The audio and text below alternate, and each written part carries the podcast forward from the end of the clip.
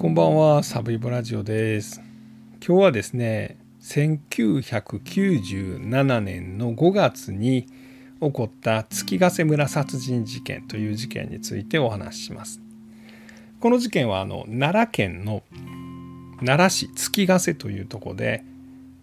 せんきゅうひゃくきゅうじゅうななねんに起こった事件で、まあ、当時じゅうさんさいの中学校にねんせいの女の子が、まあ、同じ村に住んでいるにじゅうごさいの男、これ岡崎雅人という男なんですけども、この男によって、まあ、車でですね、後ろからドーンと、女の子歩いてたら後ろからドーンと車で当てられて、でさらに車に乗せられてですね、山奥に連れて行かれて、まあ、山の奥で、えー、首を絞められて、でさらには大きな岩、これごキロぐらいある大きな岩を頭の上に何度も落とされて、まあ、殺害されてしまったというような事件です。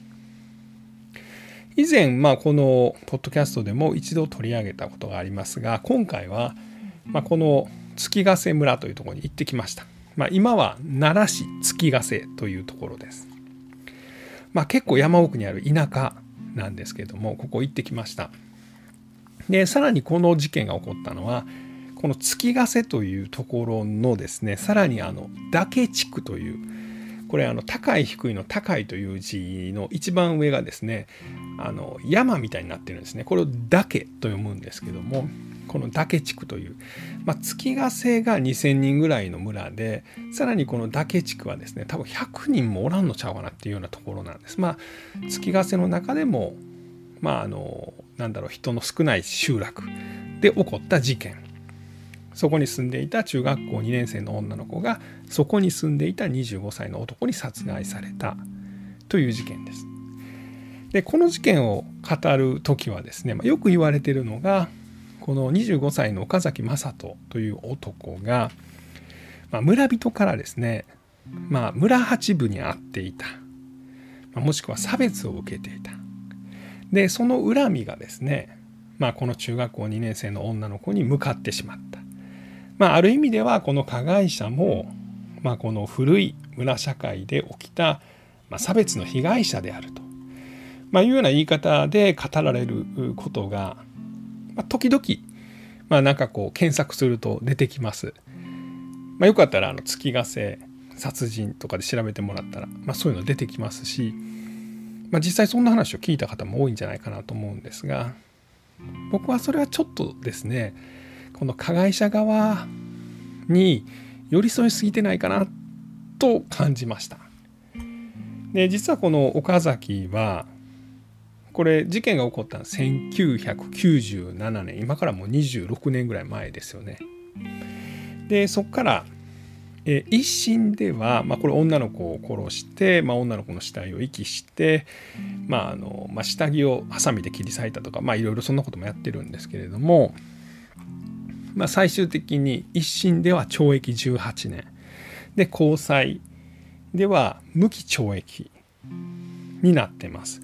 でその後、まあ、上告を取り下げてですね、この刑が確定してるんですね。これにせんねんぐらいに確定してるんですが、にせんいちねんのくがつよっかに岡崎は大分の刑務所に、まあまあ、要は無期懲役で入ってたんですが、そこで自殺しました。にじゅうきゅうさいで、まあ、死んじゃってるんですよね。でまあこれ犯人が自殺したみたいなこともあってですね、まあ、結構この犯人に寄り添うような記事もあるんですけれども、まあ、それは僕はちょっとあの寄り添いすぎじゃないかなと、まあ、本来寄り添うべきはこの被害者であり、被害者の家族、もしくはその被害者の家族の集落の人たちじゃないかなというふうには思います。でじゃあなぜですね、この加害者側に寄り添うような、まあ、そういう書き込みとかですね、その、まあ、そういう論調が結構多いのか、まあ、みたいなことも含めて、で実際の動機はどういうところにあったのか、まあ、みたいなところも含めてですね、まあ、今回はで実際その行った現場がどんなになったのかみたいなのも含めてですね、お話したいというふうに思います。関西に住む人はこの月ヶ瀬と聞くと結構知ってると思います。で事件のこともパッと頭に浮かぶんじゃないかなと思います。僕もなんとなくですね、こういうポッドキャストする前から月ヶ瀬って知ってました。で、大阪から行くとですね、この月ヶ瀬ってどういうところにあるかというと、奈良県の中でも結構右上の方にあるんですね。で、これ奈良と、でその上の京都と、で右側の三重、この辺りのちょうど県境にある、まあ、大和高地とかいうんですかね、まあ、この辺山がいっぱいあるんですよね。そこの県境のあたりにあるのがこの月ヶ瀬っていうところなんです。あのダムとかがあってですね、でそこはまあその月ヶ瀬湖とかいうなんかその湖になってるんですけど、まあ、川みたいなもんなんですけど、結構綺麗なんですよね。でそこに橋がかかっていて、でちょうど梅の咲く頃ですよね、まあ、にがつさんがつぐらいなんですかね、まあ、この辺はもうめちゃくちゃ綺麗なんですね。このあの綺麗なあの川がまあ深い谷になっていて流れていてですね、その辺に梅の花が咲いているみたいな、とにかく綺麗なところ、まあ、でもめっちゃ田舎みたいな。で右側が三重県で、上が京都で、まあ、でこの下が奈良みたいなみたいな場所です。えー、大阪からだと、えー、今回は僕バイクで行きました。えー、大阪の梅田の方からですね、バイクでボーンと行ってですね、これ高速使ったらいちじかんはんぐらいで行けるんですけど、まあ、下道をこう行くとにじかんぐらいかかります。まあ、結構遠いですよね。でもうだからもうちょっと行ったらもう三重なんで、やっぱ結構遠いんですよね。ゴルフ場とかがちょこちょこあるので、まあ、タラオカントリーとかまあ有名ですよね。これは三重ですけれども、それすぐ近くなんで、まあ、ゴルフとかする人はよく行ったりするんじゃないかなというふうに思います。あとはあれですね、バス釣りとか、まあ、キャンプとかで、僕もですねなんかで行ったことあるんですけど、この辺あの少年自然の体験センターみたいなのが結構あるんですよ。だから小学校の時とかに結構あの例えば学童保育とか入ってたりすると、僕も入ってたんですけど、よし月ヶ瀬で今度はあの学習キャンプ体験、自然学習体験をするぞみたいなんで行ったりすることあります。だ行ったらですね、まあそのキャンプファイヤーとかできたりとか、バーベキューできて、まあ、カレー作ったりとかですね。でそこになんかコテージみたいなのがあって、まあ、みんなで寝るみたいな、なんかそんな施設があったりするんです。結構あの大阪のいろんな都市部と連携して、まあ、そういう自然学習みたいなのを誘致してて、まあ、そういう子どもらが、まあ、夏場とかに、まあ、そういう体験をしに行く場所でもあります。でまずは事件のことから言っときましょうかね。で事件が起こったのがせんきゅうひゃくきゅうじゅうななねんのごがつよっか、この日日曜日でした。でごごにじです。中学校にねんせいの女の子は月ヶ瀬のこの嶽地区というところに住んでた、住んでたんです。でこの月ヶ瀬っていうのはこの、まあ、川というか月ヶ瀬湖というか、これを夕張川とか言うんですけど、まあこの山奥の川ですよね。で結構谷、川底が深いんですよね。だから谷みたいになってるんですけど、でその川の北側と南側に月ヶ瀬って分かれてるんですけれど、えー、この嶽地区っていうのはその南側にあるんです。で南側にはあんまり人は住んでない。どっちかというとゴルフ場とかもあんのもですね、で学校とかですね、あとあの行政のセンターとか、まあ、昔のその村役場とかあったら全部北側にあるんです。でこれ南側に行ったら、まあ、途端に人が少なくなる。でさらにちょそこからちょっと行くとですね、この月ヶ瀬の嶽地区っていうところがあるんですね。でこの川沿い、まあ、この谷沿いっていうんですかね。でそこにあの結構大きな駐車場があるんです。これ村営の駐車場がありましてですね、でそこにバスが来ます。いちにちに数本しか来ないぐらいです。でこの日このじゅうさんさいの被害者になった女の子は卓球大会かなんか行ってたんです、友達と一緒に。でにじに帰ってきました。でそっからですね、歩いたらねにじゅっぷんはかかると思います。嶽地区に行くのに結構山登っていかなあかんぐらいで、まあよくおじいさんと一緒に住んでたんですね。おじいさんと妹さんとおばあさんとご両親、まあ、おじいさんおばあさん両親妹と住んでたんですが、おじいさんがよう迎えに来てくれるんですけど、この日は友達と一緒に来てたんで、もう歩いて帰るということになって、とことことことこバス停からですね家に向かって歩いていった。で途中三差路あるんですけれど、そこでまあ友達が「私こっちやからバイバイ」って言って一人で歩いていった。でこれで失踪しちゃったんですよね。でこの被害者の中学にねん生の女の子の家では帰ってけえへんと、まあ、いうことで警察に連絡がいく。ほんでどっからどこで消えたんですかってなったら、友達に聞いたらあのバス停から三差路のとこで分かれて、えー、何々ちゃんはそこから左の上の方岳の方に住んでるから左の方上の方に行くんやけど、まあ、みたいな話になって、ほなそこの道調べてみたらですね、そこに靴が落ちてた。でさらに道路にはタイヤ痕がついていた。で赤い塗料が落ちていた。でさらに着てたジャージの繊維があった。ガードレールには血がついてた。これおかしいなということで、警察がひゃくごじゅうにんぐらいの体制で捜索をしたんですよね。でしばらく捜索してると、そこからにキロぐらい、これ西の方に行くところにえー、っとね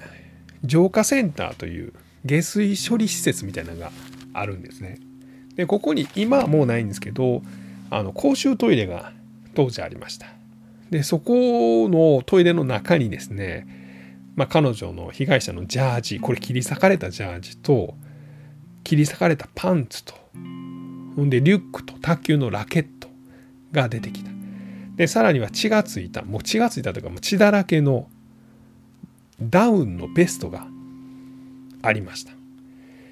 で警察がまあこれおかしいなと、まあ、いうことになっていろいろ聞き込みをしていました。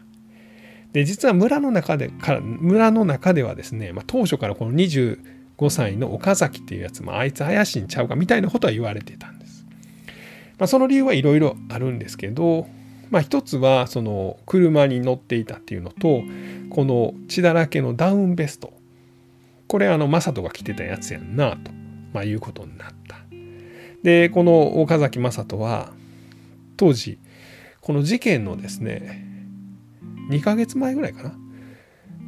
三菱のあのストラーダというピックアップトラックを買ってたんです。当時無職やったんですけど、まあ、ご両親はですね結構この岡崎にお金をふんだんに渡しててですね、まあ、無職なんですけど、まあ、四輪のトラックを買ってた。トラックっていうかピックアップトラックですよね。あのちょっとなんかこうオフロードタイプの、このアメリカのなんだろう男の人が乗ってるみたいな感じのやつです。後ろにちょっと荷台があるんですけど、あのなんかちょっとジープっぽいやつです。あれに乗ってたんですね。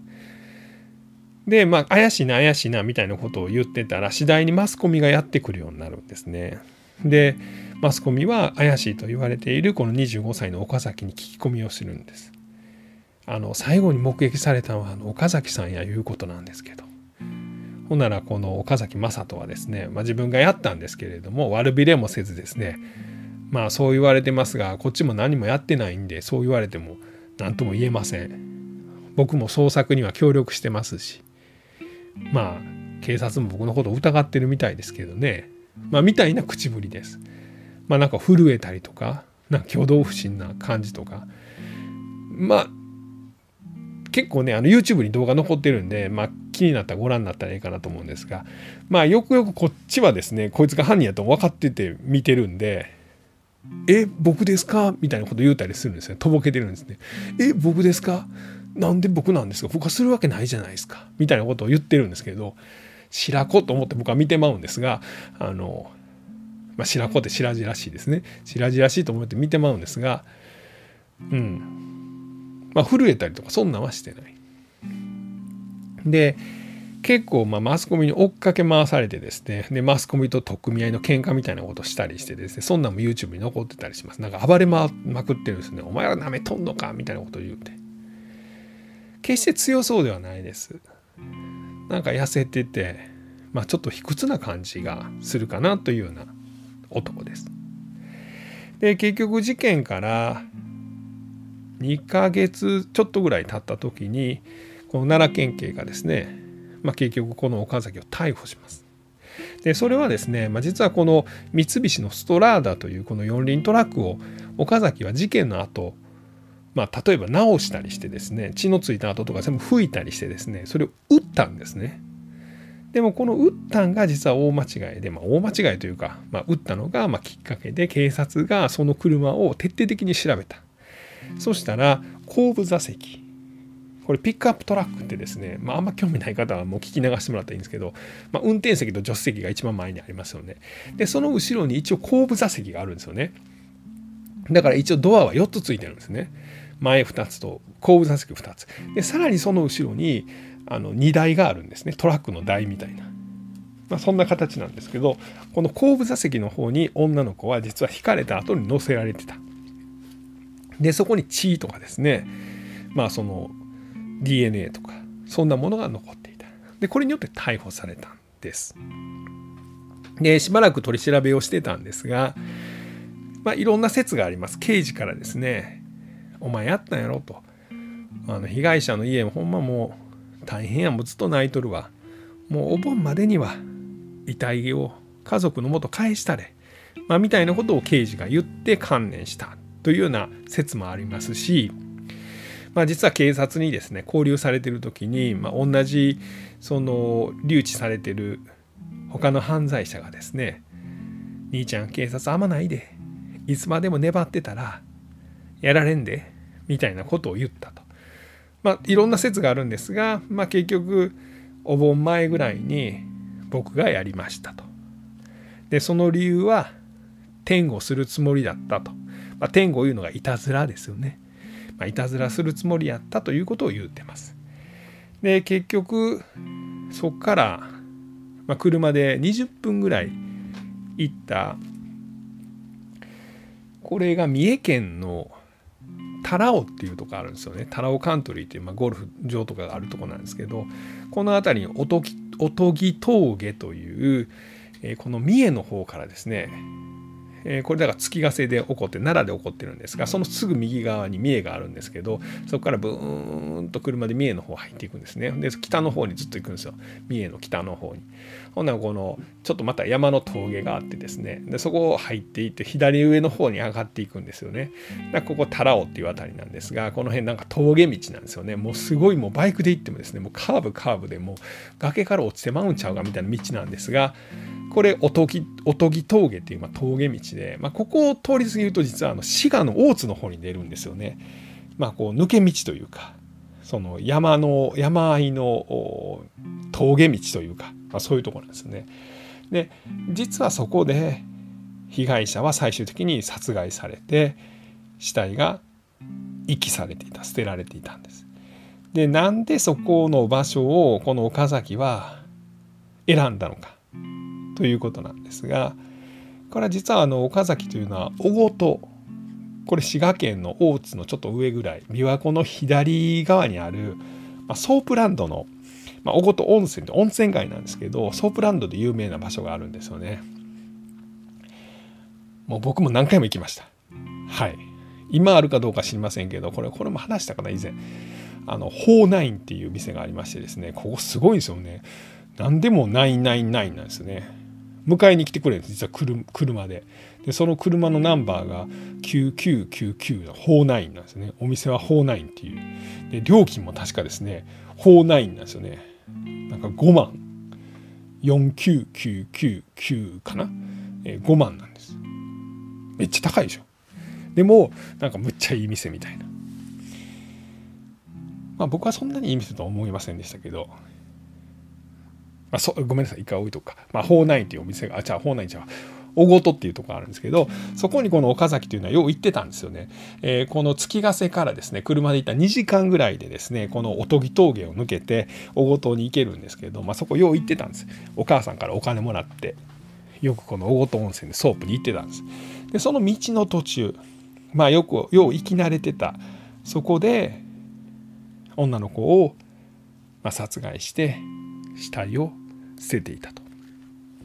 まあいうことです。ではこの岡崎というのがですね、まあ、どんな男なのかというのと、この住んでいた嶽地区、月ヶ瀬の竹地区っていうのがどういうとこなのかと、まあ、いうような話をちょっとしたいなというふうに思います。さっきも言いました大阪の市内からやった車でいちじかんはんぐらい高速使ってで高速道路でですねあの、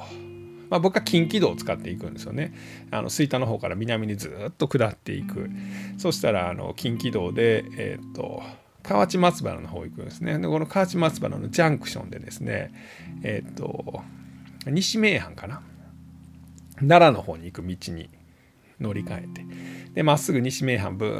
ーンとバイクで右の方東の方にぐーっと行くとですねでそこから名阪国道っていうこれ名古屋の方まで行く、まあ、無料の高速道路みたいなのに乗り換えるんですよね。乗り換えるっていうか、まあ、自動的に名阪国道になるんですけどでそこをまたしばらく行くとですねこの月ヶ瀬の、まあ、降り口があるんです。なんか山添とかいうインターチェンジだったと思うんですけど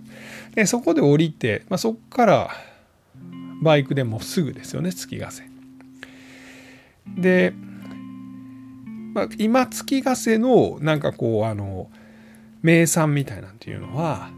お茶なんですね。まあ、大和茶っていうお茶だから お, お茶畑がすごい多いです。実際この竹地区も茶畑、えー、お茶農家が多いです。ただ昔はですね昔って言ってもまあ明治期ぐらいまでは本当に梅の栽培が多かったんです。今でも梅の継承地と言われてましてですね実はあの有名なあの歌を作る人 の, あの梅にまつわるですね何やったかな歌碑みたいなのもありました。あれ何やったかなえっとあの有名な人ですよあのシャボン玉とか作った人シャボン玉飛んだ屋根まで飛んだあの人あとあれあのななつの子とかカラスなぜ泣くのカラスは山にななつの可愛い子がいるのでしたっけあのカラスなぜ泣くのカラスの勝手でしょうかあれは志村けんの作詞ですよねじゃなくてもともとカラスなぜ泣くのの作詞は野口雨情って人です。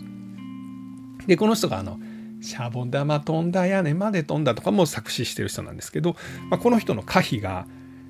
この月ヶ瀬の竹地区のお寺のとこにあったりしました。それがね月の降る夜にうぐいすは梅の花咲く夢を見る、まあ、みたいなのが書かれてるんですよね。まあ、要はその雪降ってる冬にも、まあ、海の梅の咲き乱れたこの春先のことがまあ思われるみたいな。まあ、もしくは梅を咲くのが待ち遠しいみたいな、まあ、そんなことなんかもしれないですね。でまあそんな歌碑も あ, あってもともとその梅の栽培がすごい盛んやった。でなんで梅が栽培されてたかというと実は昔ですねあの着物を染める時にですねなんかあの紅花染めだったかな真っ赤な着物もうすっごい綺麗な。もうやんごとなき人しか着られへんような真っ赤な着物ありますよね。あれを染めるのに実はあの梅の、まあ、エキスみたいなのが必要やったんです。まあ、あんま細かく言っても興味ないかもしれないんですけどあのウバイというのがあるんですね。これあのカラスという字に梅と書いてウバイというんですけれどもこれ今でもですねあの薬としては売ってるんですがその昔はこのウバイというのがなんかこう染め物をする時の材料としてすごい重宝したあの紅花でですね着物を真っ赤に染めるためにはまずあのその赤を分離せなあかんのですけど、まあ、それを分離させてですねでその後こう染め物に着色するためにどうしてもこの梅のエキスが必要やったそうで、でこれがまあすごい高値で売れた。でこの着物とか作ってる京都とか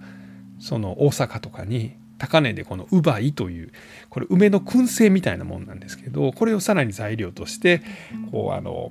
着物を染める時に使われるわけなんですけどこのウバイというのがすごいたくさん作られてたんですね。でだからみんな梅を作っていた。だからこう梅の継承地として有名になった、まあ、みたいなことなんですが。まあ、実はその後ですね海外からですねその化学染料まあ、この薬品でですね、まあ、その真っ赤な綺麗な赤を染めることができたんで、この梅農家みたいなのはもう全部あのお茶農家に変わっていったんですね。で、まあ、お茶作られるのが今でもお茶農家が多いという、まあ、そんな場所です。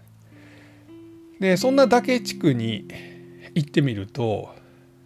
どうやら家の数はですねにじゅっこぐらいしかないかなと、ほんまに狭いエリアです。おいでね、被害者の家とかは結構その高台の方にありまして、で広さは、この嶽地区の広さはですね、ほんまに あのあなたがお住まいの町の、えー、なんとかいち丁目とかに丁目とかあるじゃないですか。あれの、まあ、いち丁目やったらいち丁目ぐらいの大きさです。そんな大きくないです。むしろちっちゃいぐらいです。えー、あなたの村のあなたの村じゃないあなたの市ですかね、区にお住まいですかね、分かんないですけど、あのいち丁目とかに丁目とかありますよね。その程度の大きさです。でそこにですね、だからおそらくひゃくにんぐらいしか住んでいない。でそこにこの岡崎も住んでいたし、被害者も住んでいたんです。でこの岡崎の両親はですね、えー、っと事件の起こるさんじゅうねんまえぐらいにここに住ん引っ越してきました。もともと近くの村に住んでいたんですけど、えっとまあ、お二人がまあカップルになってですね、ここに引っ越してきた。まあ、結婚はしてなかったんですよね。でこの村の外れの方に住み着いたんです。本当にね、なんか倉庫みたいなところに住み着いて、でそこのお父さんがいろいろ家族が増えるために増築していきました。えー、岡崎にはですねさんにんの女兄弟がいました。お姉ちゃんと妹と妹やと思います。お姉ちゃんとお姉ちゃんと妹かもしれないですけど、さんにんの女兄弟がいました。でご両親がいた。で岡崎がいた。まあ、家族は結構大きかったんですね。で、えー、ご両親ともにですね、えー、在日朝鮮人と日本人のハーフだったと、まあ、いうふうに言われています。なので一説にはですね、まあ、朝鮮人だと在日の方だということで村の中で差別を受けていたみたいなことも言われたりしています。えー、身長よんじゅうごという本があるんですけれども、これにもまあこのあの身長よんじゅうごのやったのはお前だという本ですね。えー、これにもあのこの事件について書いたりもしてるんですけど、そこでもまあ村人がですね、あの夫婦は朝鮮人だみたいなことでバカにしてたみたいなことが言われていたというようなことも書かれたりはしています。でそこにまあ引っ越してきて、で、えー、子供よにんに恵まれていました。でお母さんとお姉さんは、えー、っとバス停の近くに居酒屋が昔あったんですけど、そこで働いていた。でお父さんはまあいろんな仕事をやっていました。まあ、いわゆるその肉体労働みたいなのをやっていたというふうに言われています。で家族がちょっと特殊でですね、まあ、ふたりが結婚していなかったっていうのもあるんですけれども、まあ、子供に関しては放任主義だったと。でお母さんは居酒屋とかではむっちゃちゃんと仕事をするんですけど、子供になんかご飯とか作ったりすることがほとんどなかったということなんですね。まあ、お母さん自身もですね、あのもうななさいかはっさいぐらいから働いてたということで、まあ、自分も子育てされた経験がないわけですよね。もう気づいたら仕事してたわけなんで、だから子供たちにもそれをできなかった。なのでまあお姉さんがですね家族のための料理なんかをしていたと。でまああの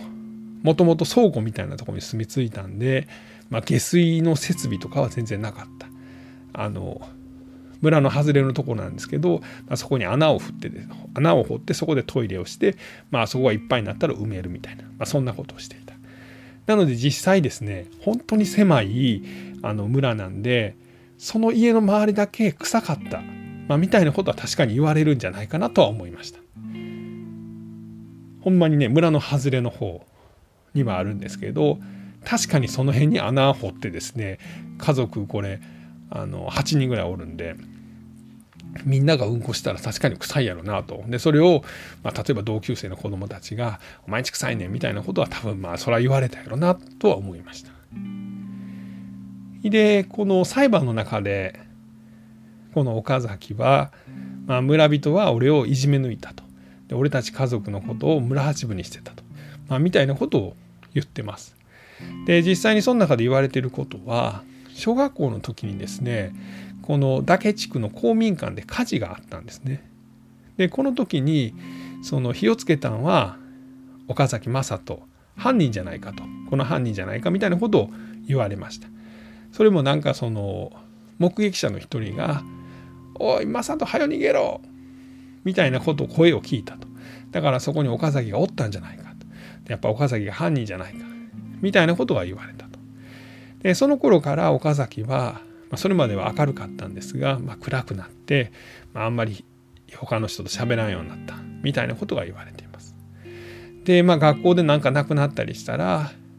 まあ、岡崎のが取ったんじゃないかみたいなことを言われるようになったと。で中学校ぐらいでもう学校行かなくなったんですね。で中学校の先生とか校長が何回か家に来たそうなんですけれども、まあ、その先生とかももう嫌いやったから会わなかったと、まあ、いうようなことは言われています。で一方でですね、母親はできるだけ岡崎にお金をよくあげていたと。まあ、実際あのこの三菱のストラーダという、まあ、ピックアップトラック車ですね、これもまあ母親の援助で買ったと、まあ、いうふうに言われていますし、母親にもらったお金でこれ犯行を犯した時にじゅうごさいなんですけれども、まあ、その月にいちにかい大ごとのソープランドにお母さんにもらったお金で行ってたみたいな。でそれもなんでお母さんがそのお金を渡していたのかというと、実はまあ村の人が言うには、お母さんはこの犯人にお金を渡す時に「あんた人のもん取ったらあかんで」と言ってお金を渡していた、まあ、みたいなことは言われています。で他にもいろいろ言われてるんですよね。まあ、実はそのお母さんとお姉さんはその村の人たちに慰み者にされてたんじゃないかみたいなことも言われています。まあ、要はですね、差別を受けてただけじゃなくて、まあ、肉体関係もまあ持ってたんじゃないかと、村のいろんな男の人たちにね。で、まあ、居酒屋で働いてたんで、まあ、酔っ払ったお客さんとか、もしくはそのそこで親しくなった人たちと不特定多数と母親とかお姉さんがまあセックスをするのをえ小さい岡崎がまあ家で聞いてたんじゃないかみたいなことを言われてるんですが、まあ、これに関してもね、実はそのあのなんか事実っぽい話はどこ、どこにもないです。まあそのお父さんがまあ他に愛人がおってですね、お母さんとかに全然興味を示さなかったと、まあ、いうようなことを言われてるんで、まあまあ夫婦関係が、まあ、結婚もしてないんですけれど、まあ、破綻してたというのはあったんじゃないかと思います。あとお姉さんにはですね、子供さんがふたりかさんにんいらっしゃったんですね。で当時ですね、これ事件が起こった時に、実はそのお姉さん以外のふたりの姉妹はもう独立して家にいなかったんです。まあおそらくにじゅうだいぜん後やというふうに思われるんですが、まあ、いなかったと。でその代わりお姉さんとお姉さんの子供がにさんにんいたと。でこの子供の親は誰かは明らかにされていないと、まあ、いうことなんですね。でそういうところから多分このお姉さんが村人に慰め者にされたみたいなことをまあ言われてるんですが、それはちょっとね、僕ちゃうんちゃうかなとは思います。というのも、実はその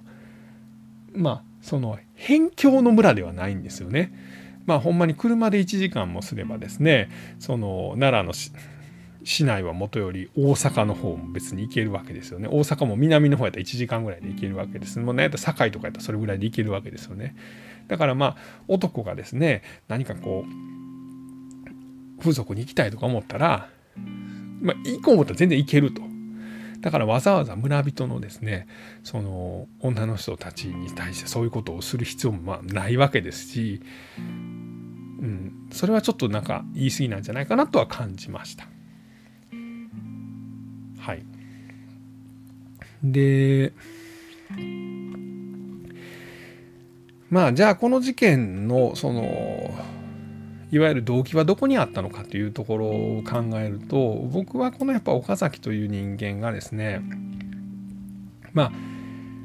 人を信じれないようになっていたというのは確かであるのと、やっぱこう特にお母さんがすごいやっぱ甘やかしちゃったのが、まあ、岡崎にとってもまあ良くなかったのか、まあ、こいつ自体が良くなかったのかみたいなところはすごいあるんじゃないかなというふうには思いました。まあ、岡崎は中学校登校拒否になってですね、中学校卒業して、まあ、いろんなところで働くようになるんですね。で、えっと、東京の方で働いてたこともあるし、大阪の方で働いてたこともあります。でもどこも長続きしなかった。で、またこの村に舞い戻ってきました。それは二十歳過ぎぐらいの時ですね。で、そこから、まあ、例えばいとことかがですね、あの「マサトお前暇してんやったらうちで働けよ」というので、まあ、いわゆる肉体労働なんですけど仕事を紹介した。まあ、それでもどうしてもこう遅刻癖が抜けずにいつも遅刻してくる。お前何やってんねんって言ったら、まあ、遅うまでゲームしてたから起きられへんかった。で、これで仕事を辞めてしまう。で、また別の会社で、これも肉体労働なんですが、まあ、働いてた時期もあった。にねんぐらいちゃんと働いてた。仕事はちゃんとするんですけど、どうしても寝坊ばっかりする。なので、これはおそらく、おごとに行ってたんじゃないかっていうのは言われています。おごと行ったらですね、片道にじかんなんで、仕事終わっておごと行って帰ってきたらよじかんなんですよね。どうしても寝る時間が少ない。まあ、そんなこんなでですね、まあ、次の日の仕事を遅れることがちょっとちょこちょこあったんじゃないかなと。で、そんなんで仕事トラブってですね、まあ、辞めちゃって。で、最終的には無職になった。まあ、無職になっても、おごと通いはやめられへんかった。で、実は、あの、事件の前日、ごがつみっかにもおごとに行ってるんですね。で、おごとから帰ってきたのが、もう夜更け、まあ、いちじにじとかです。で、そこから車の中で寝て、で、起きたんがお昼のにじ。で、起きてパッと目を開けてぼーっとしてたら、その前をバスが通ってきて、まあ、僕も実際その駐車場みたいなとこ行ってみたんですが、まあ、実際バスが入ってくるのが見えるんですね。で、バスからその被害者の女の子が降りてきた。で、一説にはこの被害者の女の子の風呂を覗いてたみたいなことも言われています。で、実際この裁判の中で検察が出した証拠の中にはですね、この岡崎の家の部屋から出てきたビデオにじゅっぽんとエロ本さんじゅっさつ、まあ、そのほとんどが女子中高生をまあ縛ってまあ乱暴する、まあ、もしくはそのパンツを切り裂いたりするようなものだったと、まあ、これに関してはどこまでほんまかどうかわからないです。裁判で検察が言ったというだけですけど、で、車で後をつけていった。で、当初は被害者の女の子はふたりで友達と歩いてたんですけど、三差路で女の子と別れてひとりになった。で、声を車で近くまで行って声をかけた。乗ってけへんか。女の子は無視した。で、それで後ろから車でドーンとぶつけた。まあ、この時裁判ではですね、日頃から自分は虐げられてる。で、この女も俺のことを虐げんのか、俺のことを無視するのかと思うと腹が立って後ろから引いた。というふうには言ってるんですが、まあ、一説自分もですね、その岡崎自身も後に言ってるのは、まあ、天狗をするためだった。まあ、これはいたずらするためだったということですね。で、引いた後、彼女はガードレールに体を打ちつけて、そこには血痕も残っています。で、その状態で、岡崎はピックアップトラック三菱の S、S、何だっけな、S ラーダやったかな、ごめんなさい。あの、三菱の、アイスラーダじゃごめんなさい、ストラーダですね。三菱のストラーダの後部座席に彼女を乗せて、ブーンと車で自分がおごとの行き帰りに使っているその峠道まで連れて行った。